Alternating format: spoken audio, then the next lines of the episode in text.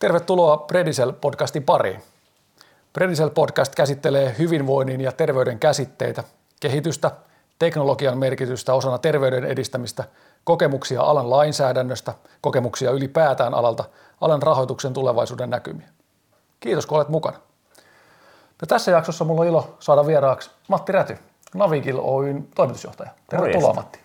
Kiva nähdä taas. Kiva nähdä ja mukavaa kesäpäivää. Sitä samaa. Me ollaan Matti lähdetty näissä karkeloissa aina siitä liikenteeseen, että mä oon pyytänyt ystävällisestä vierasta vähän kertomaan itsestä omasta taustasta, että miten tähän on tultu. Kerroksä vähän, että mikä... Kuinka pitkältä halutaan, että lähdet? Otetaan semmoinen keskimatkan. Okei, selvä. No joo, tämä Navigil-historia lähti käyntiin sillä tavalla, että mun edellinen työnantajani Fastrax, siellä tehtiin puettavaa ranneteknologiaa suunnolle, eli maailman ensimmäinen GPR-rannekello. Ja sitä piti sitten päivittää parempaan käyttöön, jossa ystäväni Maria Aarnio, Esperin toimitusjohtaja, silloin kyseli, että jos joku tekisi tuotteen, jota ihmiset haluaisivat käyttää, eikä niin, että se pitää väkipakolla saada viime hetkellä ranteeseen. Kohtuullinen pyyntö. Joo, oli se, ja sen perusteella sitten Navigil perustettiinkin, ja oikeastaan sillä reitillä tässä edelleen ollaan, että kehitetään sitten teknologiaa, mikä auttaisi ikäihmisiä pärjäämään paremmin kotonaan, ja tietysti nykyään sitten niin katsotaan tätä ennakoivaa hoivaa sitten, mutta se peruslähtö oli nimenomaan se, että haastateltiin iso tukku ihmisiä ja kysyttiin, että missä tilanteessa apua saatettaisiin tarvita, ja sitten kun nämä 25 use casea oli tavallaan saatu speksattua, niin haastateltiin vielä lisää ihmisiä ja kysyttiin, että näinkö tämä toimisi, ja kun se oli saatu valmiiksi, niin sitten meillä olikin sitten tavallaan suunnitelma, minkä perusteella tehtiin tuote- ja palveluja.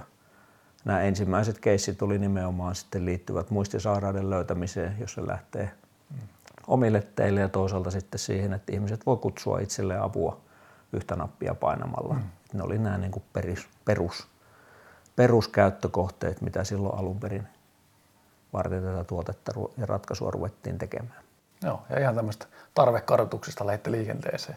Joo, no siis meillä nyt oli oppina kuitenkin se, että tavallaan pitäisi ymmärtää, mitä ne käyttäjät tarvitsee, ja sitten tehdä sellainen ratkaisu, joka 100% ne tarpeet täyttää. Et siinä mielessä tämä nyt oli tietyllä tavalla tätä sekä Blue Oceania että Red Oceania, että siellä oli olemassa olevaa tarvetta ja tekniikkaa, ja sitten otettiin niin kuin sieltä suunnan GPS-vehkeiden suunnittelusta ja vähävirtaisuudesta tulleita asioita mukaan.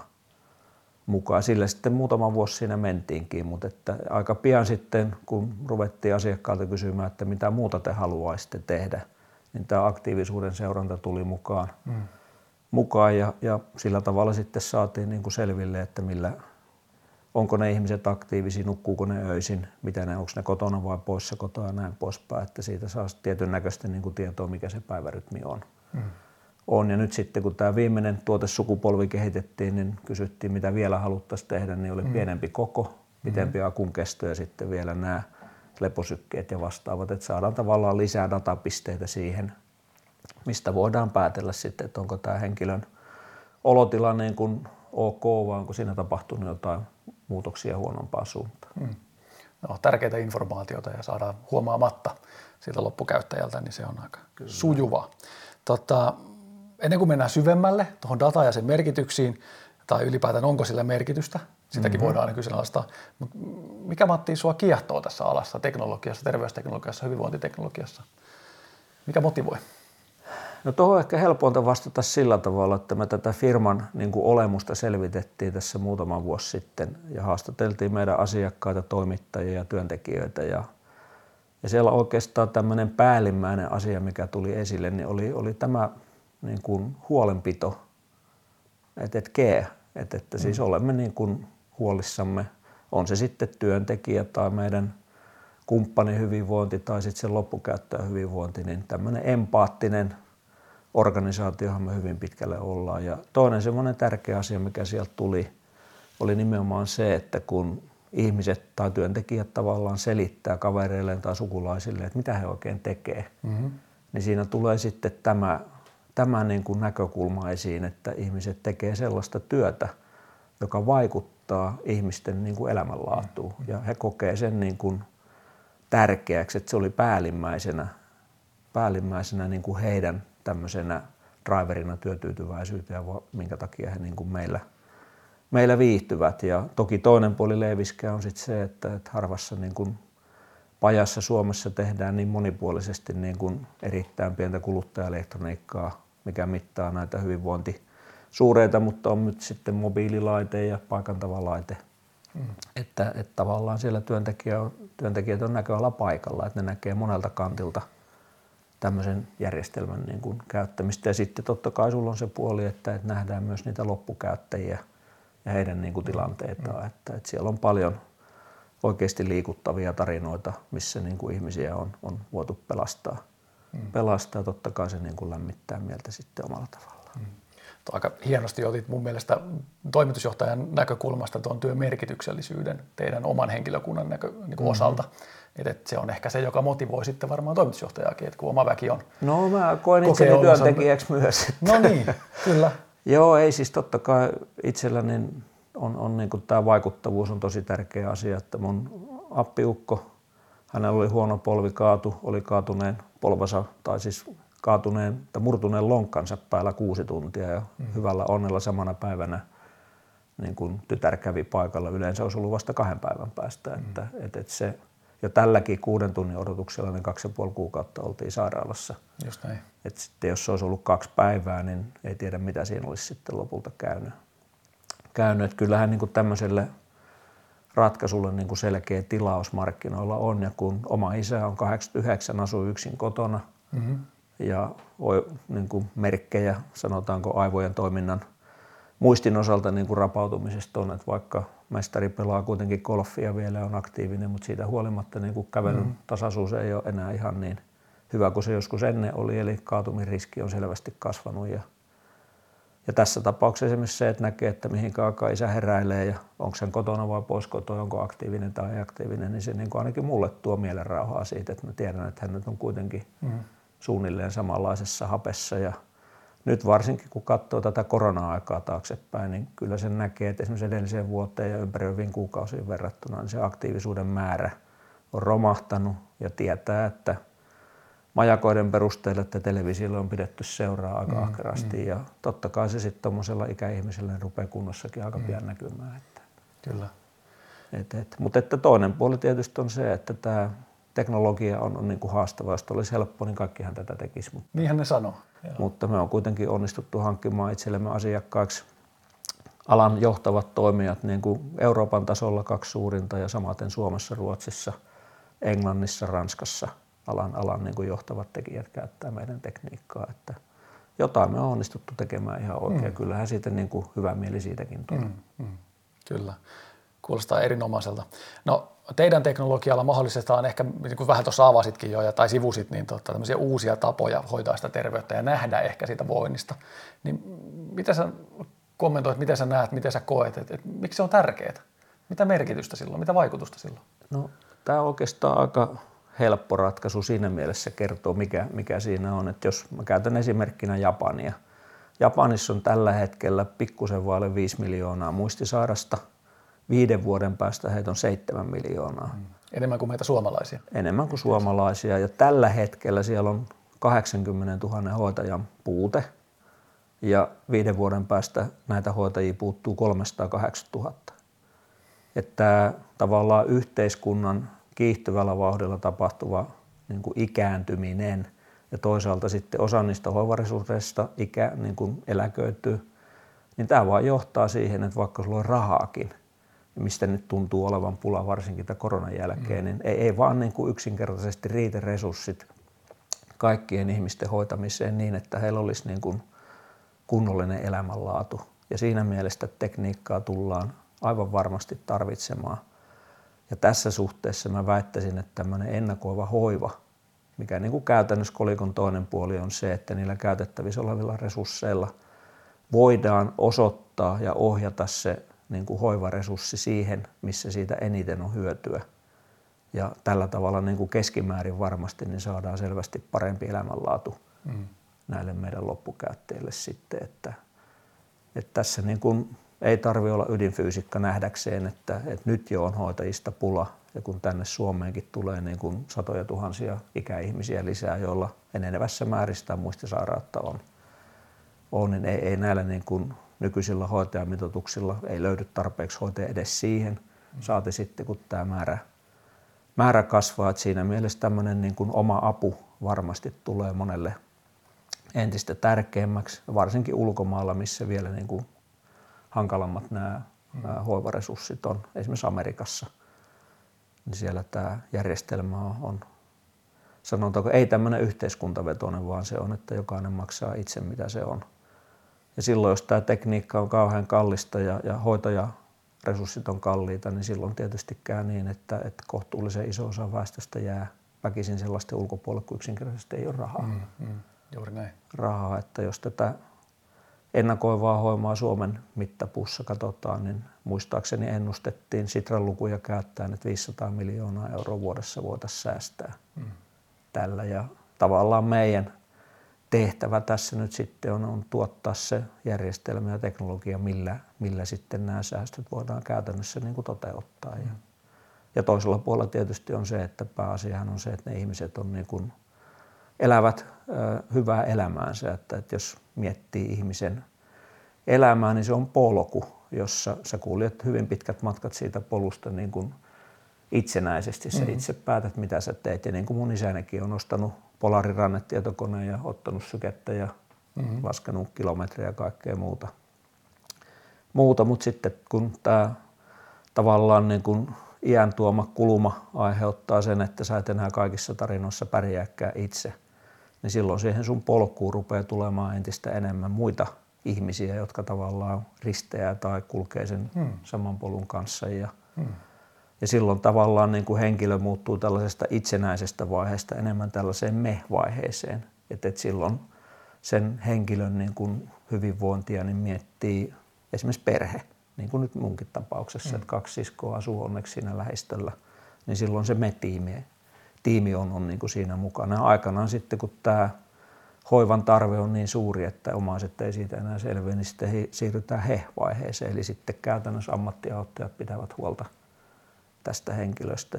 Ja meidän tavoite nimenomaan on se, että me voidaan ihminen parhaalla mahdollisella elämänlaadulla saada tämän polkunsa kulkemaan tietysti terveenä niin pitkään kuin mahdollista. Ja sitten sivutuotteenahan siinä tietysti tulee omaisille mielenrauha ja toisaalta sitten edullisemmat kulut kaiken kaikkiaan tähän sosiaali- ja terveydenhuoltoon. Tosi kauniisti paketoit jotenkin tämän polun minä, me ja sitten he, miten tämä matka menee. Ja samalla teet, Matti, tämän mulle tosi helpoksi. Ehkä olit lukenut mun käsikirjoituksen tai jotain, koska mä olisin tullut kysymään seuraavaksi, että miten tätä hoidettavien määrää, joka lisääntyy suhteessa käytössä olevien resursseihin, niin miten tämä dilemma voitaisiin ratkaista. Mutta kiitos, sä vastasitkin siihen jo. Sori. Siis tosi hyvä, näinhän tämä kuuluu mennäkin ja tosi ansiokasta. Sitten kun meillä on sitä dataa, eikö niin, ja me nähdään, että tiettyjä muuttujia vaikka taaksepäin trendin osalta, eli me voidaan ennakoida jotain. Oletteko te miettinyt sitten Navigililla tai siinä henkilökohtaisesti, että voidaanko me jotakin erotella asioita, mitkä voidaan ennakoida, toimittaa preventiivisesti, tai sitten mitkä ovat niitä asioita, tekijöitä, jotka on vaan pakosti hoidettava sitten reaktiivisen hoidon tai hoivan metodein ja tavoin? Joo, no siis toki eihän tämä ennakoiva hoiva niin kuin estä niitä sairauksia monessa tapauksessa, että jos ihmisellä on muistisairaus tai sanotaan, että aivot rappeutuu, niin eihän sitä pysty välttämättä niin kuin pysäyttämään tai kääntämään oikeaan suuntaan, että kyllähän siellä välttämättä niin kuin tulee vastaan tapauksia, joissa niin kuin mitä ei ole tehtävissä, että sitten se vaan, niin kuin mun äitini sai leukemia 9 viikkoa diagnoosista, niin pistettiin multiin, että eipä siinä paljon niin kuin ennakointia pysty tekemään, mutta toisaalta taas sitten on niin kuin valtava määrä sellaisia asioita, mitä voidaan niin kuin joko hidastuttaa tai kokonaan estää. Ja siinä just tämä datan kerääminen ja sen analysointi on niin kuin erinomaisen tärkeää, että silloin me voidaan niin kuin kohdistaa se hoivaresurssi sinne, missä sitä kipeämmin tarvitaan. Eli resurssihallintaa? No joo, en mä sanoisi ehkä hallintaa, vaan pikemminkin niin, että se on niin kuin älykästä resurssien käyttöä. Totta. Ja äly tulee just siitä, että tavallaan meillä on dataa, millä sitten sitä resurssien käyttöä ohjataan. Että se ei ole niin kuin brute force, että 20 minuuttia tai 15 minuuttia per henkilö, riippumatta siitä tarvitsee se joka päivä. Just näin. Vaan että se pystyy tavallaan niin kuin kohdentamaan sitä sitten niihin henkilöihin, ketkä sillä hetkellä sitä enemmän tarvitsee. Ja sen kääntöpuolella tietysti on sitten se, että silloin näiden ihmisten elämänlaatu toki niin kuin paranee ja toisaalta sitten niin kuin voidaan kuluja säästää, että jos näillä kohdennetuilla resursseilla sitten voidaan välttää sairaalapäiviä tai ensiavussa käyntejä, niin totta kai se sitten niin kuin näkyy sitten kulussa ja totta kai se henkilön elämänlaadussa, jos hän välttää sairaalakeikat. Kyllä. Tästä on hyvä aasinsiltaa, jotkut voi käyttää, mutta hyvä johdatus taas siihen, että miten sitten raha liikkuu tällä alueella. Miten meidän hyvinvointia ja sosiaali- ja terveyspalveluita rahoitetaan. Ja koko systeemihän tänä päivänä toimii niin, että niin kuin sanoit, että se on 15 minuuttia, 20 minuuttia suorite. Sillä suoritteella on joku hinta, joka on toiselle puolelle kustannus ja toiselle se on hinta. Näetkö sä, että tällä toimintamallilla ja tällä niin kuin rahoitusmallilla ja toimintamallilla ylipäätään niin on vielä pitkä tie? Vai onko tässä nähtävissä jotain muutoksia? No kyllä toivon mukaan muutoksia tulee, koska jos me tällä meiningillä jatketaan, niin kyllähän se niin kuin surullinen lopputulema siitä tulee, että yksinkertaisesti vaan resursseja ei ole, ei rahallisia eikä henkilöresursseja tarpeeksi, että jotain niin kuin täytyy tehdä, jotta ihmiset ei rupea, niin kuin nyt jossain koronan aikaa oli nähty, että ihmisiä ei ollut päivätolkulla nähty, ne oli kuollut sänkyynsä jossain paikassa, että eihän se näin voi olla eikä saa olla. Että siinä mielessä, niin kun, jos sitä rahaa miettii, niin kyllähän tässä niin kun selkeästi on nähtävissä niin, että valtiopuolen resurssit tulee olemaan ja kuntapuolen resurssit tulee tosi tiukalla. Että sieltä varmaan niin kun apua saa vaan niille kaikista kipeimmin tarvitseville ja varmaan siellä sitten joku luokitus on, minkä perusteella sitten kunnalta tai valtiolta voi sitä apua saada. Jos et se niin kuin yllä siihen asti, niin sitten käytännössä se on varmaan niin kuin omaiset tai henkilö itse maksaa sitten siitä avusta, mitä kaivataan. Ja Japania taas esimerkiksi käyttäessäni tässä niin voi sanoa, että 40% kaikesta yksityishenkilöiden omistamasta omaisuudesta yli 70-vuotiaiden hallussa. Että kyllä siellä sitä rahaa on. Ei se välttämättä kovin tasaisesti ole jakautunut, mutta uskoisin näin, että sellaiset henkilöt, jotka ei tavallaan siihen kunnan niin kuin sapluunaan satu, että he ei ole tarpeeksi huonossa kunnossa sitä apua varten, niin silloin nämä yksityishenkilöt sitä rupeavat tarjoamaan tai yksityiset yritykset rupeavat sitä tarjoamaan. Ja silloin tietysti sillä kuluttaja-asiakkaalla itsellään on oikeus päättää, että mistä hän ne hankkii ja minkä tyyppisiä palveluita kaivataan. Et Suomessahan nyt on surkea tilanne tämän soten niin kuin jatkuvan viivästymisen takia, että tavallaan kun siellä, jotta tätä kulua oikeasti voitaisiin säästää, niin pitäisi tavallaan sieltä sairaaloista ottaa rahaa ja siirtää sitä sinne ennakoivaan hoivaan sosiaalipuolelle. Ja nyt kun ne rahat on siiloissa eri lompakoissa, niin sitä siirtymistä ei tapahdu. Ja tämä sitten johtaa siihen, että niin kuin Englannissa NHS:n rahoitusta on niin kuin kutistettu tämän nykyisen hallitus tai muutaman edellisen hallituksen aikana niin, että se normaali 7% vuodessa kasvu, mikä oli aikaisemmin, niin tiputettiin yhteen. No nyt siellä on aivan valtava korjausvelka, mikä sitten taas tarkoittaa sitä, että sairaalat kuormittuu sellaisista asioista, mitkä olisi voitu helposti välttää, mikäli sinne niin kuin ennakoivaa hoivaa olisi riittävästi resursseja laitettu. Tämä nyt on haasteellista, koska jos katsoo Suomen tilannetta, velkaa otetaan miljarditolkulla lisää, jonkun se täytyy maksaa. Ja taatusti se tulee näkymään niin kuin kuntien rahoituksessa tai sosiaalipiirien rahoituksessa. Et siinä mielessä niin kuin ei se auvoiselta näytä. Et kyllä varmaan ihmiset joutuu itse siitä maksamaan. Ja joissain maissa, niin kuin Saksassa, sehän on vakuutusyhtiöt, mitkä pitää huolta terveydenhuollon kuluista. Et silloin vakuutuksilla hoidetaan se. Amerikassa se on aika pitkälle sitten niin kuin yksityiset vakuutukset joko henkilökohtaisesti tai työnantajan puolesta, mitkä sitä hoitaa. Että tässä on hämmästyttävän suuria eroja maittain, mitenkä tavallaan historian havinoissa on nämä järjestelyt tehty. Että joku Suomi ja Englanti on tällaisia valtiokuntajohtoisia systeemejä, joissa muissa maissa se on ihan täysin toisenlainen, että se vaihtelee sitten maittain, miten tämä asia sitten lyö korville siellä vai lyökö se. Mm. Tietenkin meillä on erilaisia rahoitusmalleja eri maissa, niin näin se menee. Jos me ollaan tuosta yhtä mieltä, että tarvitaan muutos, tämä on kestämätön ehkä tämä rahoitusmalli ja toimintamalli, mikä meillä on. Kyllä. Mutta miten sä, Matti, näet, kuka siitä on vastuussa? Kenen vastuu on siinä muutoksessa? Kenen pitää ottaa vastuu? No kyllähän se ihan selvästi valtion laariin sattuu, että kaikki nämä tämän tyyppiset asiat, niin kuin esimerkiksi Saksassa tämä vakuutussysteemi, niin sehän on valtio päättänyt, että tämä hoidetaan tällä tavalla. Ja ihan samalla tavalla Suomessa niin ei yksittäinen kunta tai joku muu voi sote-uudista tehdä. Että kyllä se täytyy niin kuin se ohjaus, rahoitus ja kaikki muu vastaava niin tulla sieltä valtion suunnasta,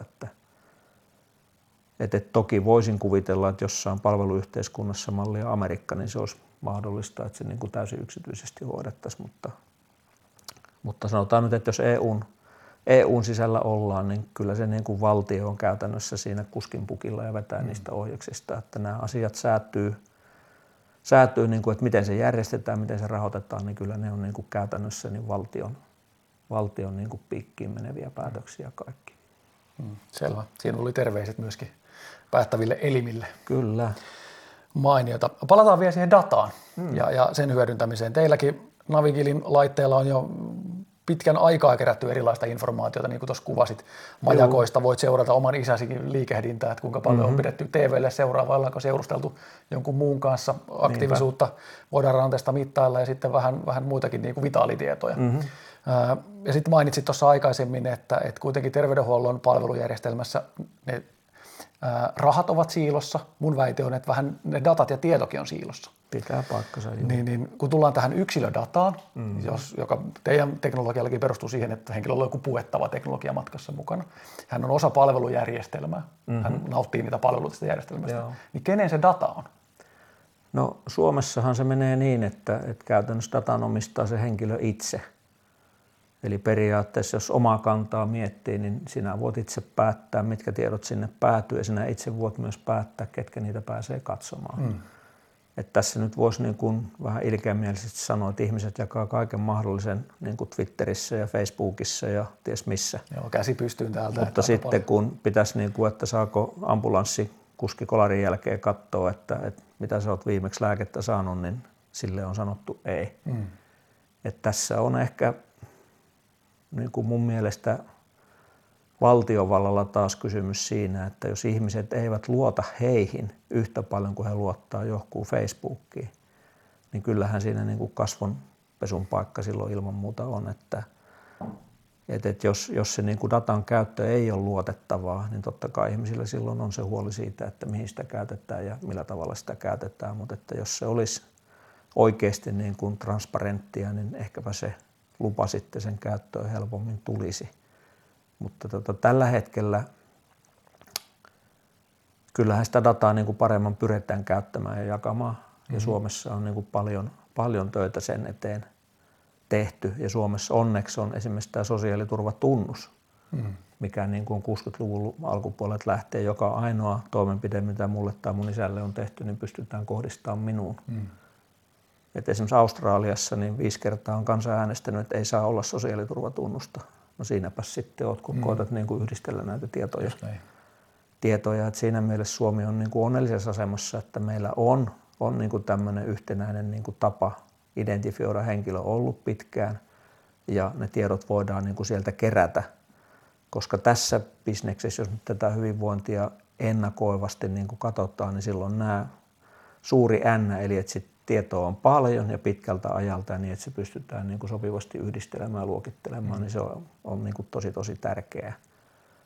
Tärkeää, että siinä mielessä mikään 2 viikon pikatutkimus niin ei tässä niin kuin vielä kauhean pitkälle vie. Nopeat kokeilut ja pienet pilotit ei vielä tee meitä kovin avoisiksi. Ei tee, että kyllä tämä on niin kuin, taas sitten jos toisinpäin katsoo, niin tässä pitäisi olla sitä valtion ohjausta, että niin kuin aktiivisesti viedään tätä asiaa eteenpäin ja nimenomaan tätä ennakoivaa hoivaa. Niin kuin valtion pitäisi ottaa se framille sillä tavalla, että tämä on niin kuin yksi merkittävä tapa, millä tätä resurssipulaa tullaan niin kuin hoitamaan. Ja sen takia sitten ihan samalla tavalla kuin on nyt tämä terveysdatan kaksoiskäyttö, mitä niin kuin tutkimuskäyttöön käytetään, tämä FinGen ja muut vastaavat, niin ihan samanlaista lainsäädäntöä voitaisiin edistää myös tällä puolella ja se olisi meille kaikille niin kuin avuksi pitkässä juoksussa. Hmm. Mitä sitten semmoinen tapaus tai tilanne, että jos henkilö kieltäytyy luovuttamasta dataa? No sitten tietysti, tämä nyt on vähän vitsi, mutta voin sanoa, että olen ollut lääkärin vastaanotolla, missä joku kaveri vatsaansa valittaa, meni lekurille ja sitten se heitettiin sieltä pihalle, sanoi, että onko täällä ketään muita, ketkä juo 20 kuppia kahvia päivässä ja valittavat vatsaansa. Mm.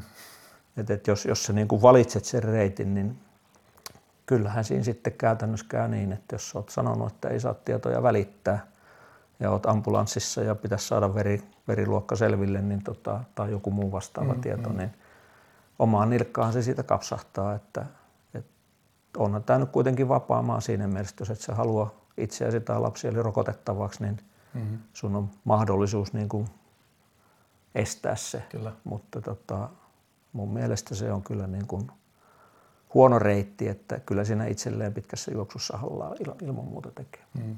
Ja mä uskon myös tuohon, että joskus tulee sitten se päivä itse kullekin, jolloin siitä kerätystä datasta ja sen luovuttamisesta on enemmän hyötyä, kun olisi haittaa siltä periodilta.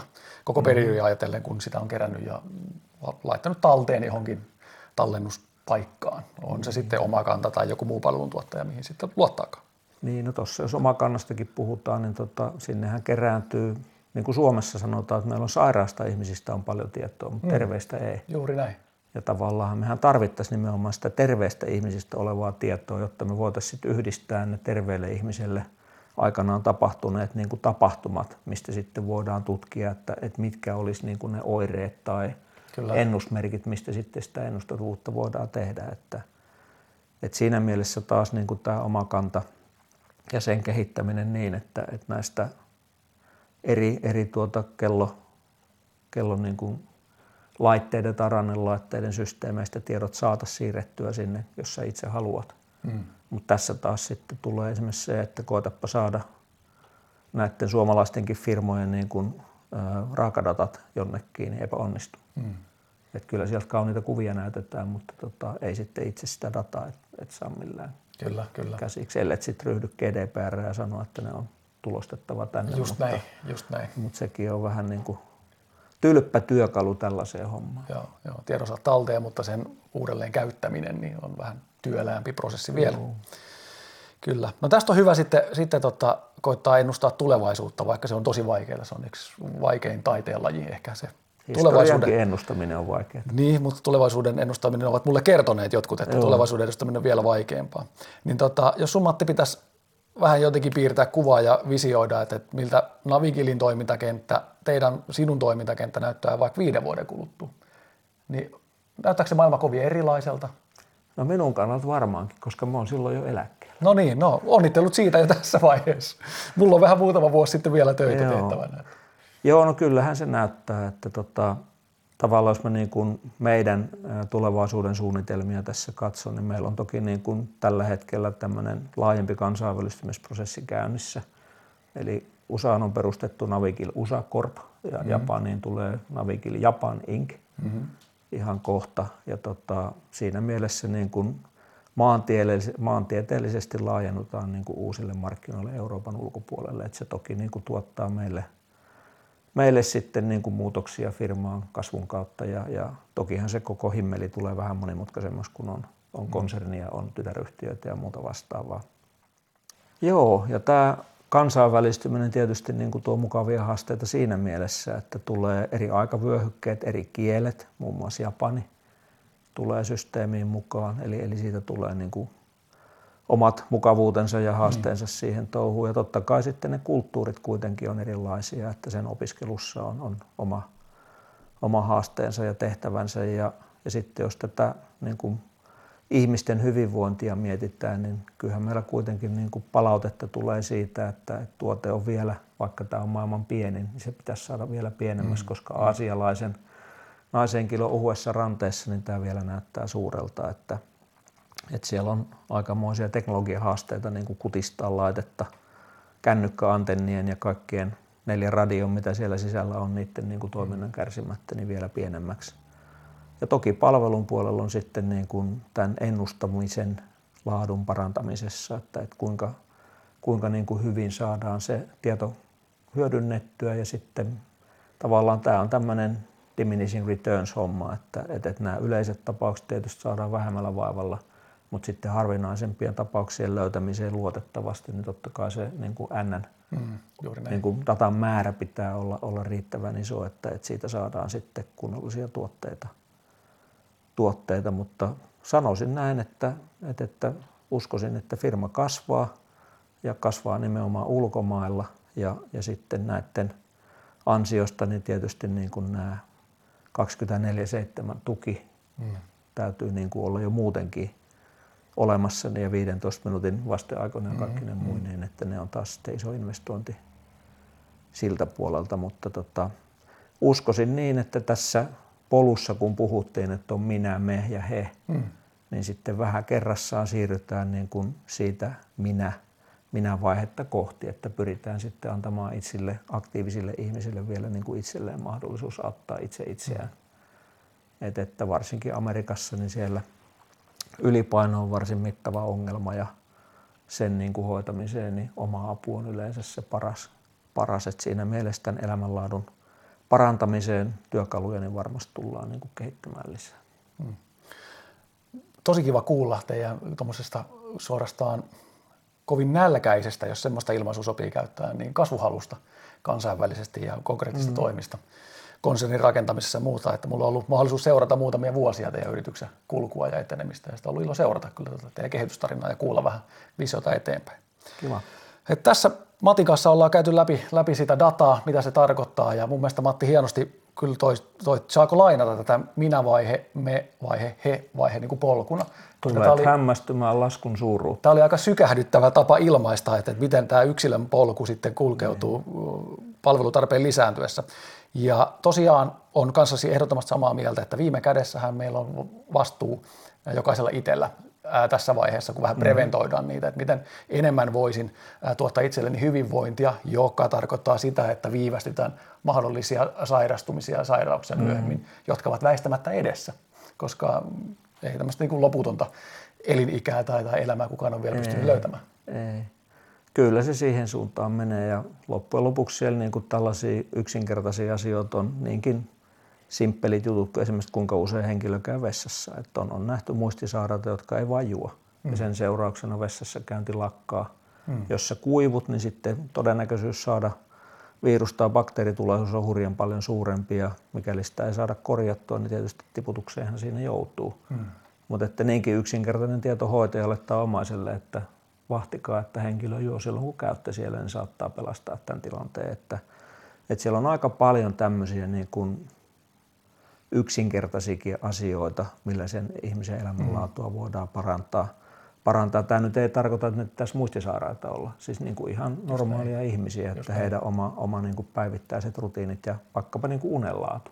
Kyllä. Että muistatko käydä samaan aikaan nukkumaan ja ei niin kuin telkkaria ja sosiaalista mediaa vähän aikaa ennen nukkumista. Nämä tämmöiset asiat niin vaikuttaa esimerkiksi diabetekseen ja sen niin kuin vaikutuksiin tosi paljon. Että siellä on hurjasti asioita, mitä ihmiset voi tehdä niin kuin paremmin kuin mitä he tänä päivänä tekee. Niillä on suora vaikutus sitten heidän omaan hyvinvointiinsa. Kyllä. Hyvin konkreettisia esimerkkejä ja nämä esimerkit tulee sitten näkyville ja konkreettiseksi sen datan kautta. Joo, datassa on tosi tärkeää se, että kun näitä ihmisiä rupeaa Suomessakin olemaan jo toista miljoonaa niin kuin yli 65-vuotiaista, eihän niitä kaikkia kerkeä kukaan niin kuin käsin käydä katsomassa. Et siinä mielessä sitä analytiikkaa tarvitaan ja se analytiikka on nimenomaan se, niin kuin se Kolumbuksen muna tässä, että jos se analytiikka toimii ja meillä on kuitenkin riittävästi niitä datalähteitä, niin silloin me voidaan niin kuin tavallaan tuottaa se tieto, millä sitä toimintaa voidaan ohjata niin, että nämä vähäiset hoivaresurssit sit kohdistuu parhaimmalla mahdollisella tavalla. Kyllä. Hyvin kiteytetty. Aika menee nopeasti, kun on mukava. Niin. Joo, ja aina jotenkin, kun on hauskaa, niin aika loppuu kesken. Ja niin vähän nytkin. Tästä voitaisiin jatkaa tosi pitkä keskustelua, mutta päästetään meidän kuuntelijat kuitenkin pälkähästä. Eli vapautetaan heidän aikaa johonkin muuhun. Joo. Tämä oli Predicell-podcast, ja Predicell-podcasthan käsittelee hyvinvoinnin terveyden käsitteitä, kehitystä, teknologian merkitystä osana terveyden ja hyvinvoinnin edistämistä. Kuullaan kokemuksia alan lainsäädännöstä, kokemuksia yleensä alalta ja alan rahoituksen tulevaisuuden näkymiäkin luodataan. Kiitos Matti, kun olit vieraana. Kiitoksia, oli tosi mukava nähdä taas. Kiitos. Ja onnea menestystä koko eurolla, ei pihistellä yhtään. No niin, kiitokset ja kiitos kuuntelijoille.